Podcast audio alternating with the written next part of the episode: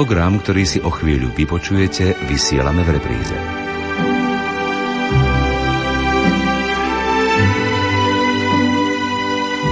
Svetý Augustín raz na otázku, čo je to čas, odpovedal. Keby sa ma nik na to nepýtal, vedel by som to. Keď to mám však niekomu vysvetliť, vtedy to už neviem. Podľa mňa je to presne tak aj s ľudskou dušou. Všetci vieme, čo je duša, keď však máme skutočne rozumne vysvetliť, či vôbec je, kde je a aká je, vtedy nám ako si dochádzajú slova. V tieto novembrové dni si aj církev špeciálne spomína na duše. Nuža o duši bude aj naše dnešné rozprávanie. Katolický teológ a vedúci katedry filozofie Teologickej fakulty v Košiciach Jozef Dronzek, umelci Jan Zelinka a Peter Beňo a psychologička Martina Gomolčáková nám v nasledujúcich minútach každý zo svojho pohľadu odhalia, ako chápu pojem ľudská duša. Pohodu pri počúvaní vám želajú autory relácie Jaroslav Fabian a Martin Ďurčo.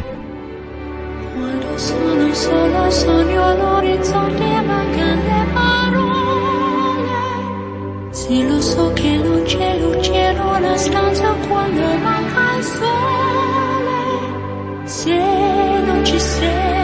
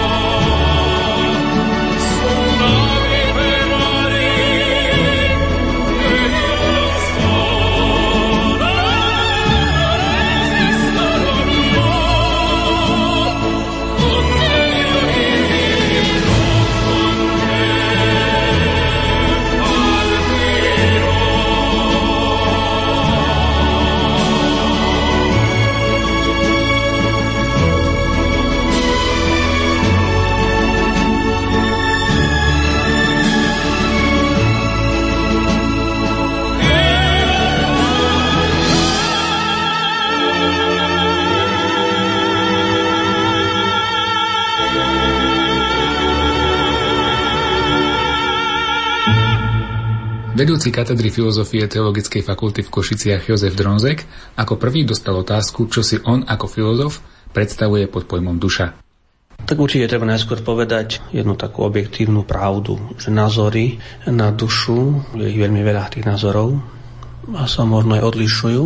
Ale ak sa pýtate konkrétne mňa, ako ja ju chápem, tak aj možno z toho pohľadu filozofického, aj z pohľadu takého osobného prežívania života, tak pre mňa je z pohľadu filozofie duša nejaká nehmotná substancia, ktorá nepodlieha premenám a pritom je princípom ľudského tela.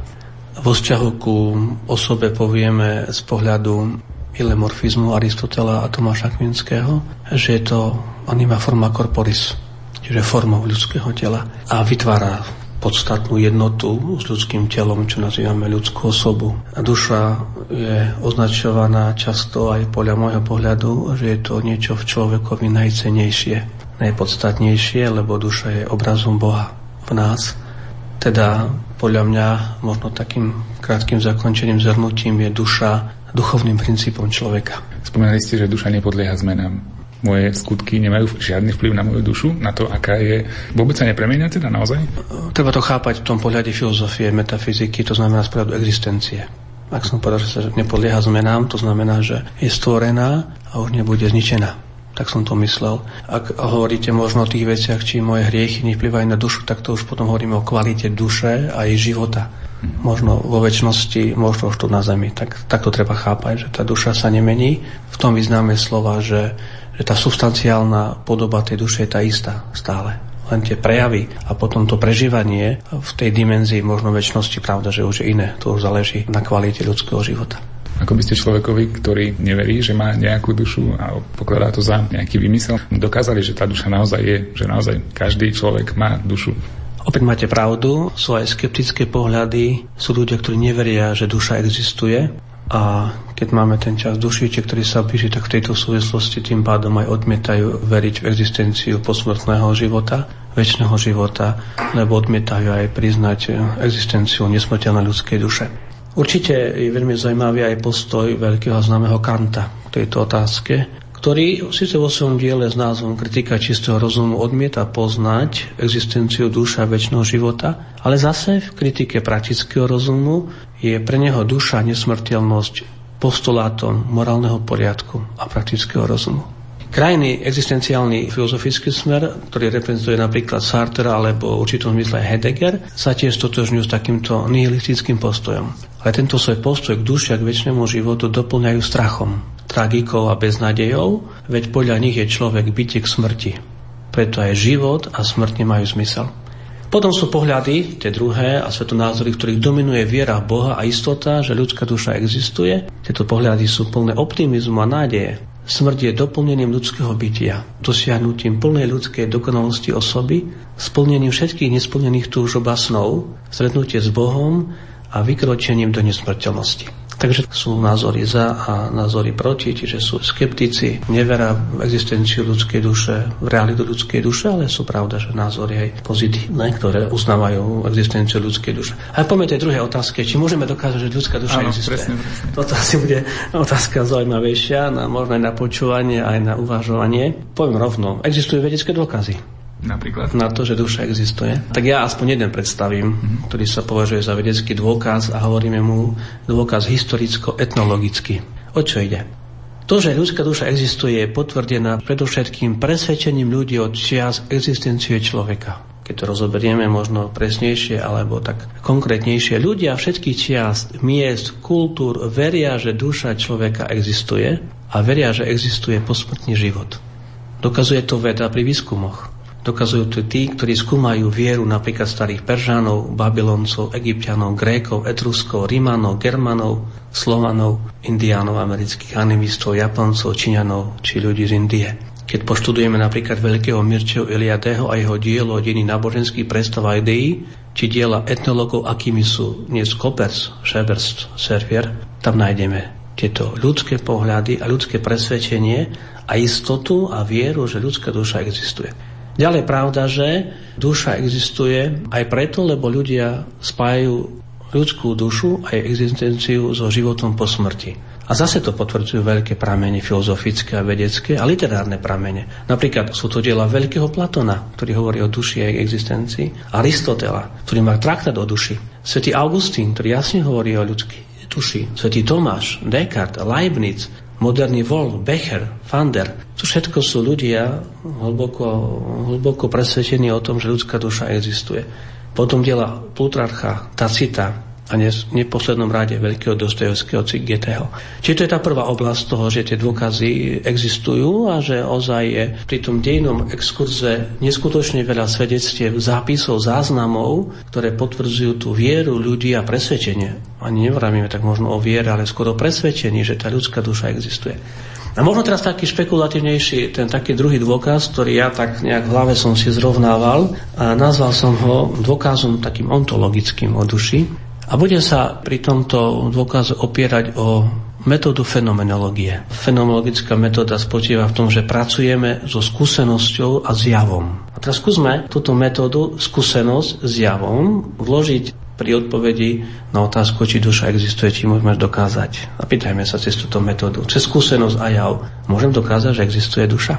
Pravda je taká, že každý z nás má osobnú skúsenosť s dušou ja si myslím, že normálny človek musí cítiť, že má osobnú skúsenosť s dušou. Pravda o ľudskej existencie, respektíve o existencii ľudskej duše, totiž vyplýva z bezprostrednej osobnej skúsenosti človeka. O skúsenosti so svojím vnútrom. O skúsenosti z pozorovania svojho vnútorného života. Áno, dušu nemôžeme nahmatať, to je samozrejme vec ako nejakú vec. Ale to neznamená, že neexistuje. Ale všetci cítime, že niečo v nás je, v tom našom vnútri. Cítime, že niečo je. Lebo si často povieme, moja duša plače, moja duša je smutná, sa raduje, moja duša je v pokoji, je v úzkosti. Preto mnohí hovoria, že duša je naše vnútorné, najvnútornejšie ja, ktoré cítime a s ktorým máme skúsenosť. Napríklad cez naše svedomie, ktoré nám nedá pokoj, keď nás niekde ženie, aby sme dali naše veci do poriadku. Teda na adresu skepsia skeptikov môžeme smelo povedať, argumentovať, že práve táto osobná skúsenosť s našim vnútrom, so svojou dušou je tým najistejším dôkazom, že ľudská duša existuje.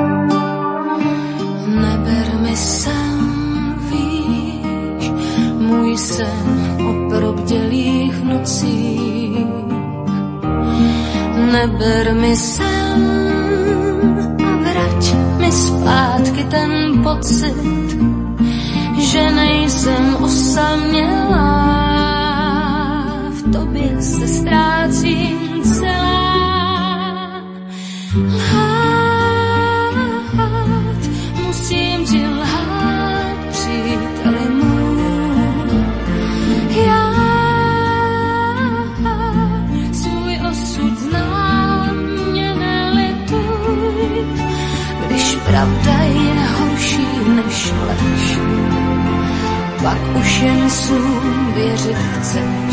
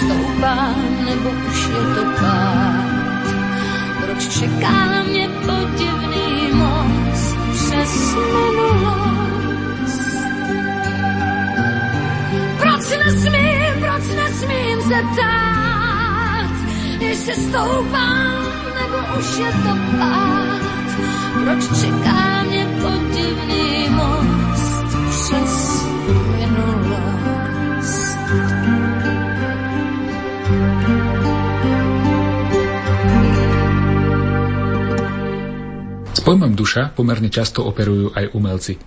Samotnému vzniku umeleckého diela vždy predchádza umelcovo načretie do duše a z jeho hlbín potom môže čerpať inšpiráciu, aby dielo bolo jedinečné a podľa možnosti aj zaujímavé.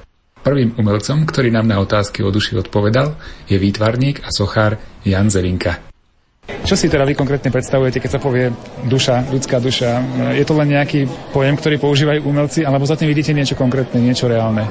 Vzhľadom na to, že som kresťan, tak vidím za tým niečo konkrétne. V podstate je to moje duchovné, moje ja, moja duša, dajme tomu, alebo duša všeobecne, tak Opýtam sa trošku ináč, keď sa hovorí, že umelci v tom svojom diele, že nechávajú svoju dušu, alebo ju nejak otlačajú, alebo dávajú ju na povrch. Čo sa tým myslí? Ako človek môže otlačiť svoju dušu do nejakého diela? Častokrát sa hovorí aj o tom, že každá vec je tak trošku aj autoportrét, takže je to moje ja. Tam dávam svoje ja, teda vizuálne sa vyjadrujem svoje mentálne myšlienky, túžby, radosti a tak ďalej, takže vplyvy z vonkajšieho sveta. Robí vám tá tvorba radosť, keď robíte umenie, nejako tým možno uľavujete svojej duši, alebo nejako ju možno tým hladíte, neviem ako to správne povedať, alebo je to možno len vaša práca, tak to poviem. Uľavujem svojej duši a cítim to ako vnútornú potrebu sa vyjadrovať, že znamená, že potrebujem to zo seba dostať von. A ako náhle to dostanem do seba von, tak prestávam nad tým už ďalej rozmýšľať a to znamená, že každý výtvarník je asi tvorivý typ, to znamená, že vymýšľa, potrebuje to realizovať. Už to realizuje sám, alebo dáva to realizovať, takže je to, je to asi vnútorná potreba. Čiže nie je to práca ako práca, zamestnanie, ale tkanie. Premýšľate možno niekedy o takýchto veciach? Ako vlastne vyzerá ten proces, keď človek niečo vymýšľa? Ako vlastne odhalujete tú svoju dušu? Čo v nej mám? Čo teraz? Lebo som smutný, hej, urobím niečo, niečo smutné, ale neviem si predstaviť, ako by som to ja vyjadril napríklad. Alebo som veselý, ako urobím radosť, alebo pokoj, alebo niečo. Tak to asi nefunguje, ani, ani neuvažujem v tom zmysle, že som smutný, robím niečo smutné a proste jednoducho, keď som smutný, potrebujem sa vyjadriť. No a zákonite, že tá vec, ktorá z toho vyjde, ne, nemôže byť veselá. To znamená, že dajme tomu, aj keď nie je natoľko čitateľná, že išlo o smutok, tak asi radosť, asi ťažko tam hľadať. Čo je to vnútorný priestor podľa vás, že mám nejaký môj vnútorný priestor? Čo sa tým myslí teda? Teda vnútorný priestor ja osobne chápem ako vnútorný priestor, tú vnútornú hodnotu každej veci, vec, predmet, zažitok treba, alebo emócia zažitá, s ktorou sa dá potom následne pracovať, si myslím, či už sa dá formovať, alebo pretransformovať na niečo iné. Napríklad zlý zažitok sa dá pretransformovať na, na, na, na dobrú vec alebo na dobre vytvarné dielo, dajme tomu. Zo šťastia sa dobré veci asi nerodia, takže skôr si myslím, že asi z tých negatívnych zažitkov, dajme tomu, alebo zlých skúseností, ťažkosti. Dá sa z toho, nechcem povedať, že vyťažiť, ale dá sa z toho spraviť fakt zaujímavá, dobrá vec, silná vec. Toto bolo zaujímavé, že zo šťastia sa dobré veci nerodia. Z pohodlia a zo šťastia ešte z... dobrú vec som ešte nevidel. Skôr človeka osloví fakt ako silné veci, ktoré sú prežité a väčšinou sú to negatívne zažitky. Takže vlastne máme odpoveď na to, že prečo väčšina umelcov umiera chudobná a slávni a bohatí sú až po smrti. No asi, asi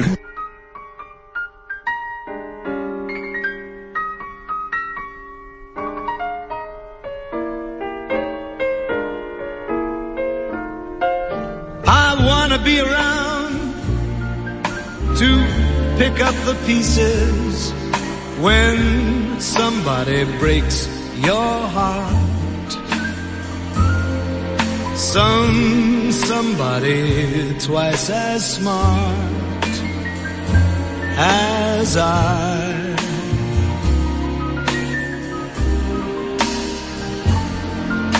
A somebody who will swear to be true as you used to do with me. Who'll leave you to learn that misery loves company. Wait and see. I mean, I wanna be around to see how he does it when he breaks your heart to bits. Let's see if the puzzle fits so fine.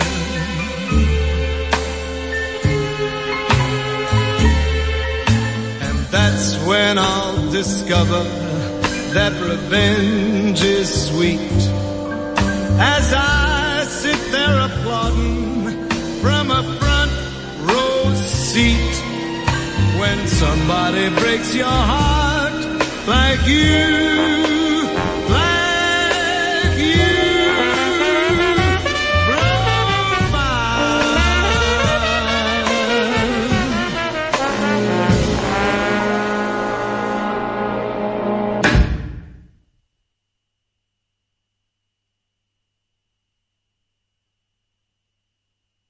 Práce sochára Petra Beňa zdobia interiéry a exteriéry mnohých chrámov, prevažne na východe Slovenska. A jeho sme sa preto spýtali, čo zarezonuje v umelcovi, keď vysloví slovo duša.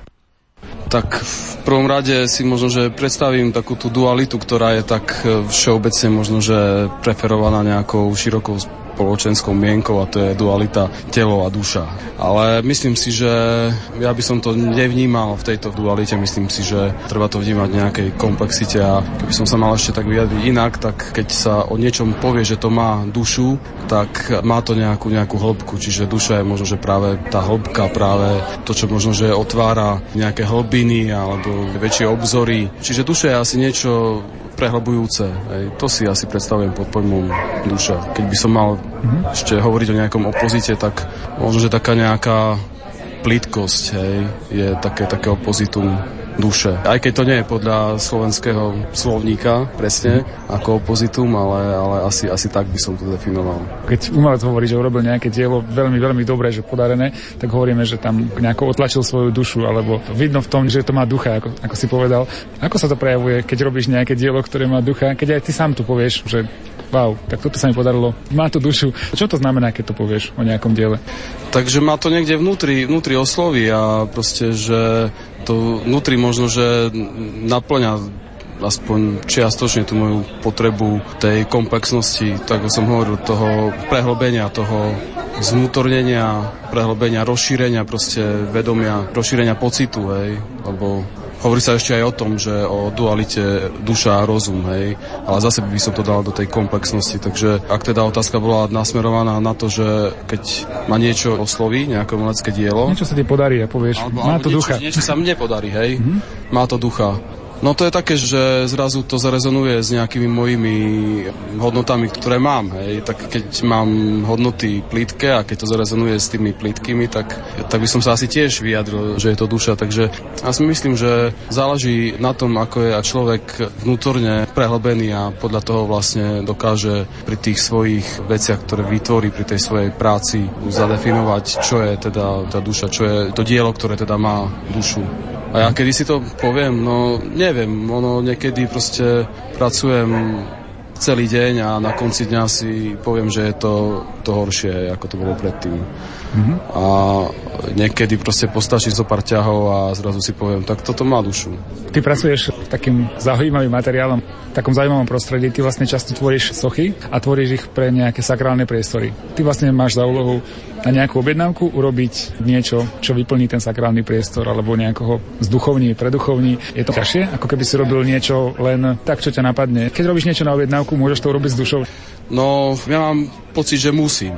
Ako neviem si predstaviť, že, že by som ten pocit v sebe, v sebe nemal. Hej. Musím, ale, ale aj chcem proste tam, nevedel by som vypustiť len tak nejakú vec, ktorá by tiež aj vo mne nejakým spôsobom nezarezonovala. No a je to ťažšie v tom vlastne robiť na objednávku, že tam sú určité mantinely, sú tam určité požiadavky, určité predstavy investora, ktoré vlastne tú tému definujú v určitých hraniciach mm-hmm. a dokázať tie hranice nejakým spôsobom naplniť a v rámci nich urobiť nejaký posun tak to je, to je pre mňa výzva. Takže ja si myslím, že v každom diele sa to dá realizovať a konec koncov umelci, ktorí takto pracovali storočia pred nami, tak sú toho dôkazom. Robili na objednávku a stále proste tým dielam sa snažili vtlačiť dušu.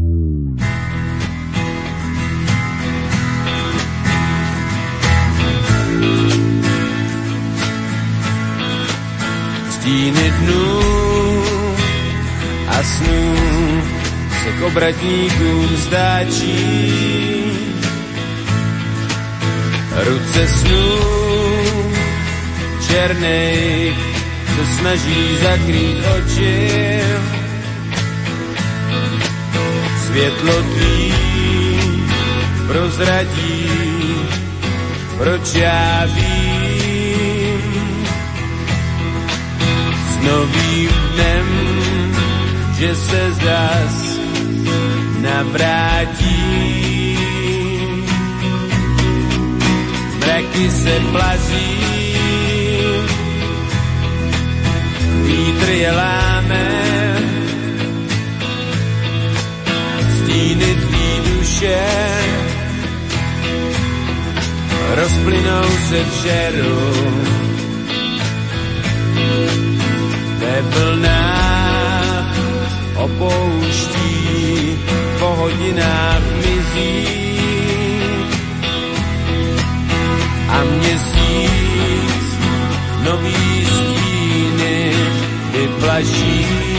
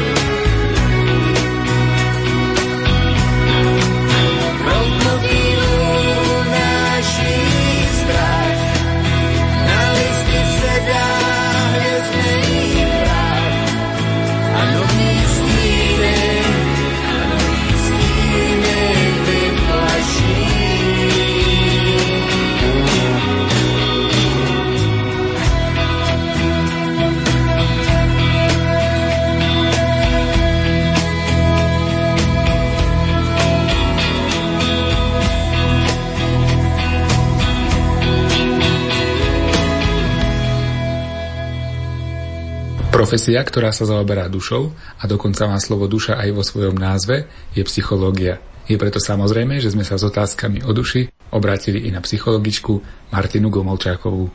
Čo je to duša? Podľa vás? Taká krátka definícia teda tej duše.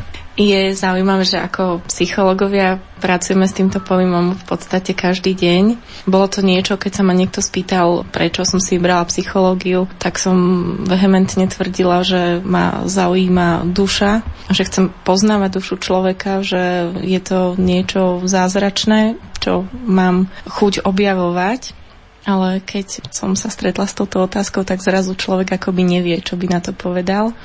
Psychológia sama o sebe tvrdí z definície, že psyche z grečtiny je duša a logos ako slovo, teda by sa to dalo preložiť, že psychológia je náukou o duši, náukou o prežívaní a správaní človeka.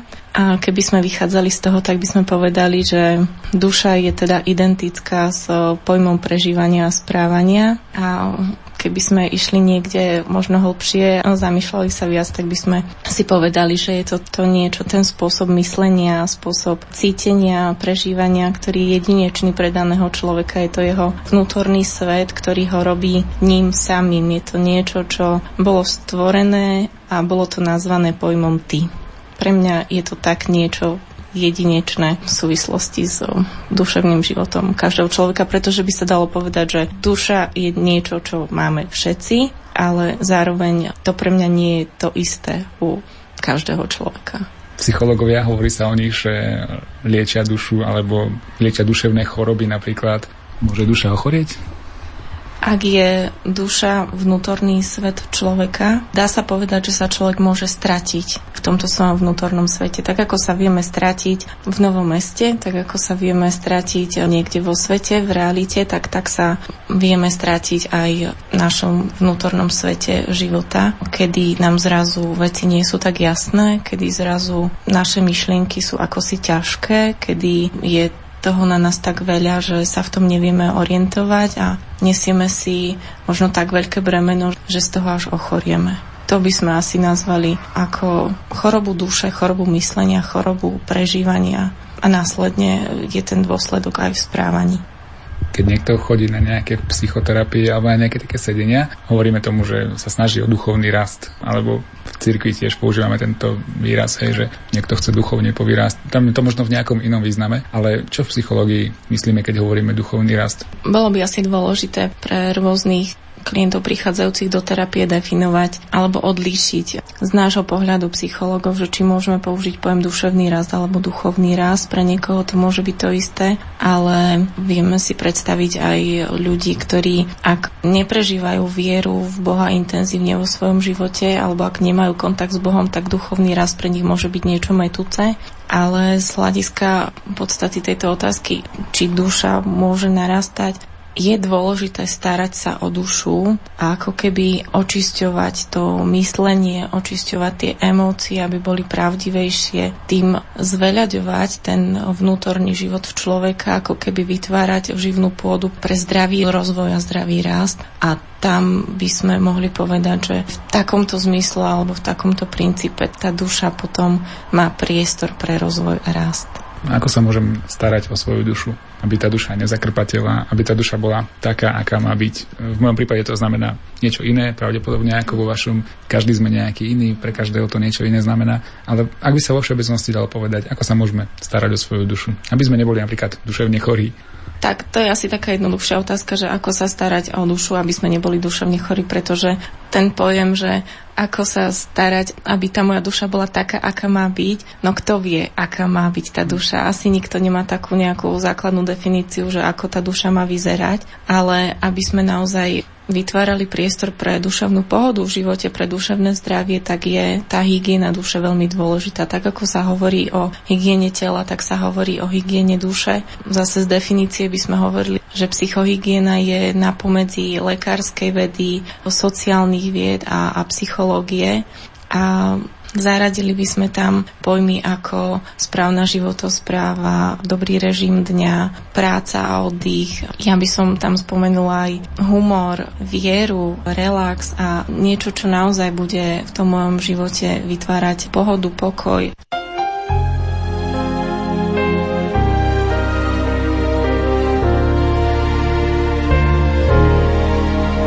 There are times I find it hard to sleep at night. We are living through such troubled times. And every child that reaches out for someone to hold for one moment they become my own.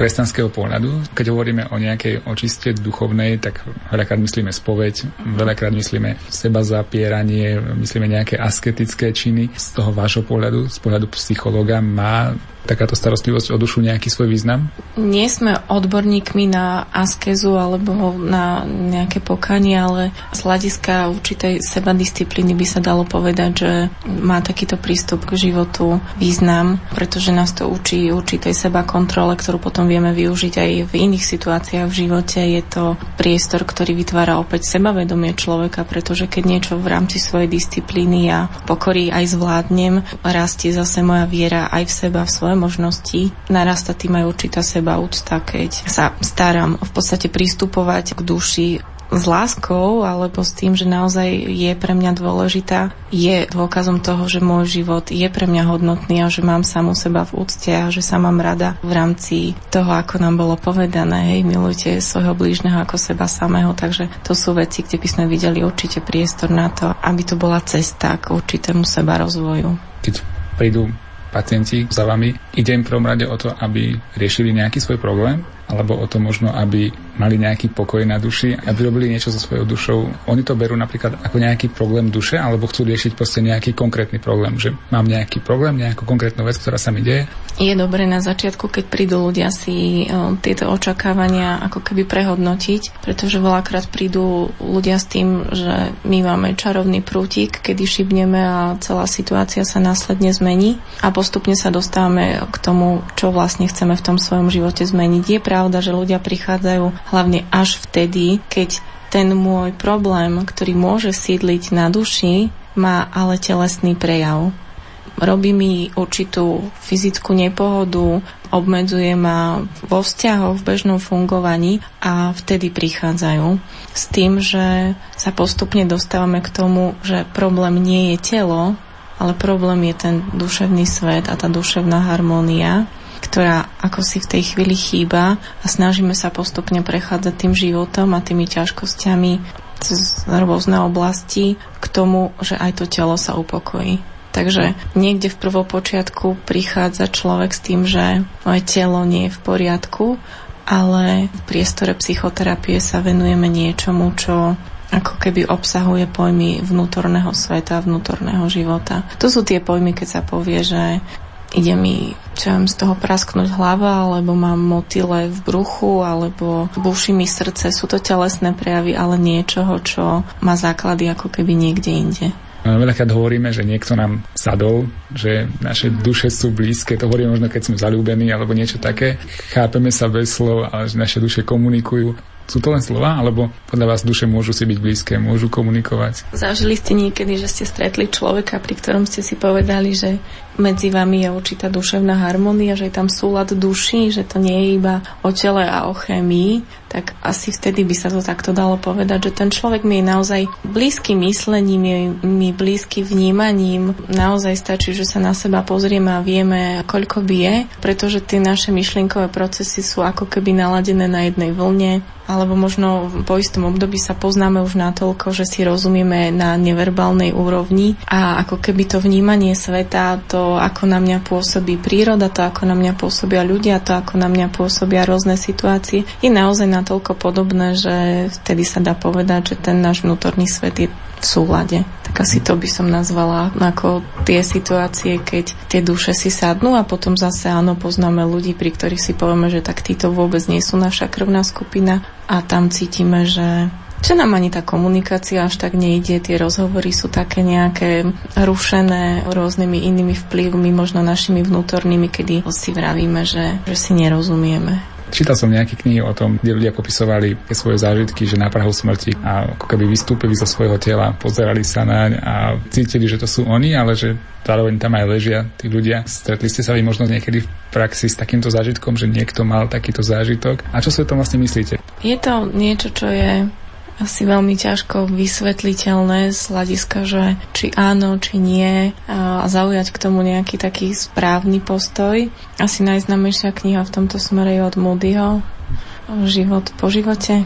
A je to tam opisované ako zážitok, svetlo na konci tunela, alebo vidím svoje telo na operačnej sále, všetci sa snažia ma zachrániť a ja som mimo svojho tela. Čítala som k tomu štúdie, ktoré hovorili o tom, že fyziologicky je to celkom vysvetliteľné v rámci toho, že ten mozog ešte pracuje, ale tým, že telo zlyháva, že to srdiečko prestáva spolupracovať, tak mozog má nedostatok kyslíka, tým pádom sa zužuje vedomie. A tam by bolo možné vidieť ten súvis s tým zužujúcim sa vnímaním tunela, a tak nejako, že každý ten aspekt toho zážitku by bol vysvetliteľný z takéhoto hľadiska. Je mi ťažké povedať, že čo asi, kde je tá pravda, pretože je to také mystérium, kedy naozaj nevieme, čo sa tam skrýva za tou hladinou tej smrti alebo možno toho zážitku byť na Prahu niečoho.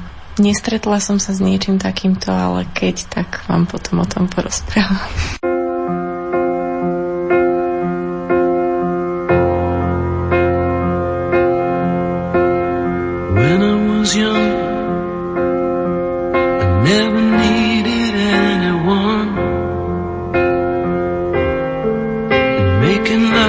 Was just for fun. Those days are gone.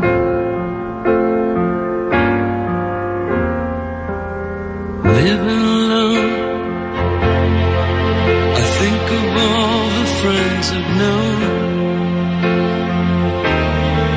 But when I dial the telephone. Nobody's home.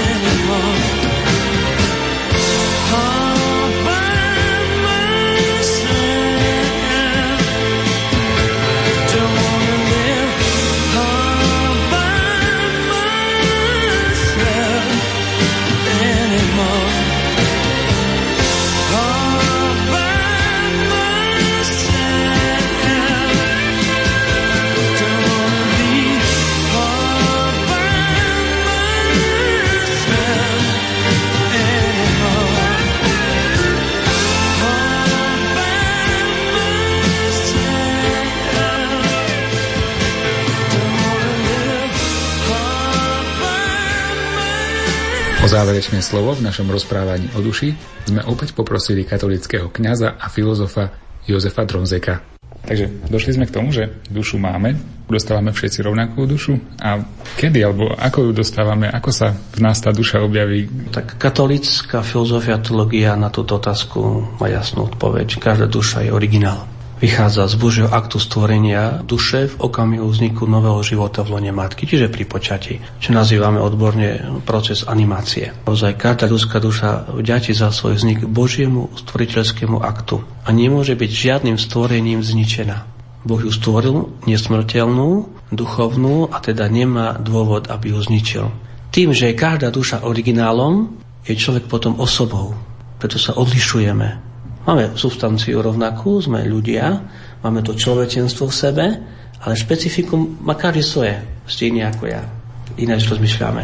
Máme iné dary, sme neopakovateľní. To je práve ten originál ľudskej osoby, ktorý vychádza z jednoty duše a z jednoty tela. Čiže človek je originálom, je osobou, je neopakovateľnou, jedinečnou, pretože má dušu. A tá mhm. duša je tiež originál. Ako sa teda mám starať o tú moju dušu? Prijal som fakt, že mám dušu, každý máme svoju dušu inú. Aká je tá starostlivosť o tú dušu? Môžeme sa o ňu starať, ja neviem, všetci rovnako, alebo každý musí nájsť v komunikácii so sebou nejakú odpoveď na to, čo je pre moju dušu najlepšie, ako sa mám o tú dušu starať. Tak možno opäť na túto otázku taký svoj osobný pohľad, lebo možno poviem na otázku, ako sa ja starám o svoju dušu. Myslím si, že dôležité je uvedomiť si jednu takú základnú tézu. Aj duša potrebuje byť cítená, potrebuje sa nájsť, tak poviem ľudovo. A ja taký veľmi rád používam výraz, ktorý veľmi často Jan Pavel II používal a on hovoril často o kultúre dnešného sveta. Tak si myslím, že treba pestovať kultúru duše. Lebo duša, ako som vravel, chce byť nasýtená a my tú našu dušu máme sítiť kultúrnymi vecami. A ja potom kultúrou vzťahu k duši napríklad rozumiem, že treba cítiť dušu pravdou, krásou, dobrom a tým, ktorý ju stvoril. Ak hľadáme a žijeme v pravde o svojom živote, a svojim smerovaním ideme k Bohu, ponúkame dušu a ju cítime kultúrou. Ak ponúkame duši krásu, ktorú vnímame napríklad v nádherných dielach literatúry, umenia a neživíme svoju dušu príjmaním konzumnej, bezhodnotovej, masmediálnej ponuky, ktorá je dnes lácná a povrchná, dávame našej duši kultúru hodnotnej krásy a tým sa o ňu staráme. A keď hľadáme dobro, a vyhýbame sa zlu, ktoré spájame dnes s riechom, tak našu dušu skulturnujeme cez čisté svedomie a tým sa staráme o svoju dušu a dávame jej kultúru. Teda pestujeme kultúru duše cez objavenie krásy, pravdy a dobra. Potom netreba zabúdať na to najpodstatnejšie, čo svätý Augustín vložil do vety, pre seba si nás Bože stvoril a naše srdce nespokojné, kým nespočíne v tebe. To znamená v tej takej konkrétnej aplikácii, v tej starosti o dušu, teda našu dušu Boh stvoril, a starosť o dušu spočíva aj v tom, že využívame prostriedky, ktoré nám Boh ponúka. Akými sú modlitba, sveta omša, alebo všeobecné prostriedky milosti, ktoré nám vychádzajú a ktoré nám ponúka církev, alebo ktoré príjmame cez príjmanie sviatosti. Osobne si myslím, že sa nám táto starosť, táto peč o duši cez kultúru našej duše vráti v podobe takej, že už tu na zemi máme aspoň pocit pokoja v duši. A vo vzťahu k tomu obdobiu dušičiek a väčšnosti, tak veríme, že tá starosť o dušu sa nám vráti aj v budúcnosti v podobe väčšného života. Keďže teda vlastne my krmíme tú dušu tým našim duchovným životom, môžeme my nejako ešte účinne pomôcť tým dušiam, ktoré sú ešte vočistí. Ako hovorí teda církev, že existuje teda nejaké prepojenie, my môžeme za nich niečo obetovať, my vlastne krmíme tie duše druhé, ktoré to potrebujú, alebo... Tak už to budem taký teologický, nefilozofický. A tu treba len povedať jasnú nauku církvy, ktorá vychádza z dogmatiky a eskatalógie. Církev je putujúca, trpiaca, oslavená. Máme také tri zložky. Potujúca to sme my, ľudia žijúci na tejto zemi, trpiaca duše vočistci a oslavená v nebi. A medzi týmito tromi cirkvami, ak takto ich pomenujeme, existuje putová spoločenstvo, previazanosť, ktorú poznáme vo výraze za nás tí, ktorí sú oslavení, sa prihovarajú o Boha, prosia za nás, my prosíme za tých, ktorí sú vočisti, opäť Boha, aby im tým skôr odpustil tresty za hriechy. To treba tiež jasne povedať, lebo hriech sa odpúšťa pri sviatosti zmierenia alebo cez formu hlbokej ľutosti, alebo v prípade smrti, a keď sa človek nemôže vyspovedať, aj pomazaním chorých sa odpúšťajú hriechy. To je to viatikum, ktoré je spojené s viatikom a pomazaním chorých. Ale ostávajú tresty za hriechy, ktoré si človek a jeho duša odpíká v očistci. Teda všetky naše modlitby a všetky naše obety, ktoré máme povinnosť my kresťania obetovať, ak obetujeme a splníme určité podmienky, ktoré církev zadefinovala. Ak ich splníme, teda tie naše modlitby, naše sveté omše, ostatné prostriedky, ktoré pomáhajú tým dušiam Bohu, obetujeme, tak naša viera je jasná, krásna, nádherná. Pomáhame dušiam v očistci. Teda nejaký očináš nevidie na zmar, ja si myslím.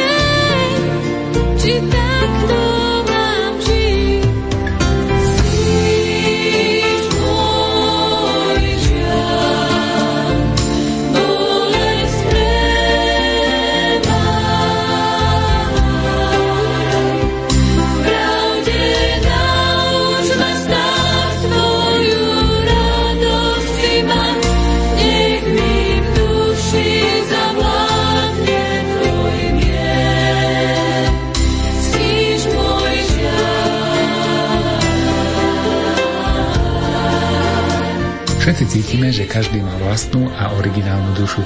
Niekto dokáže oceniť krásu, iný zase celý život bojuje za spravodlivejší svet a ďalší človek je zase mimoriadne empatický a citlivý. Najdôležitejšie je ale nakoniec to, ako sa počas nášho života o dušu staráme. Ak sa o dušu nebudeme starať, je celkom možné, že sme sa spreneverili základnému životnému poslaniu a zmyslu svojho života. Zamerajme sa preto v týchto dňoch nielen na duše tých, ktorí už nie sú medzi nami, ale najmä na svoje duše, svoj duchovný rast a svoju duchovnú cestu. Za pozornosť vám ďakujú autory dnešnej relácie Jaroslav Fabián a Martin Ďurčo.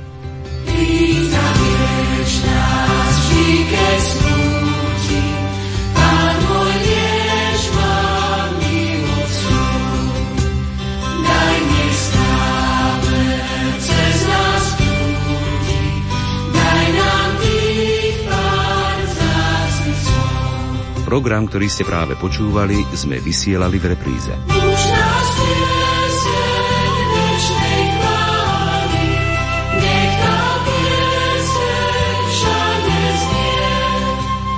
nech ti znie a teba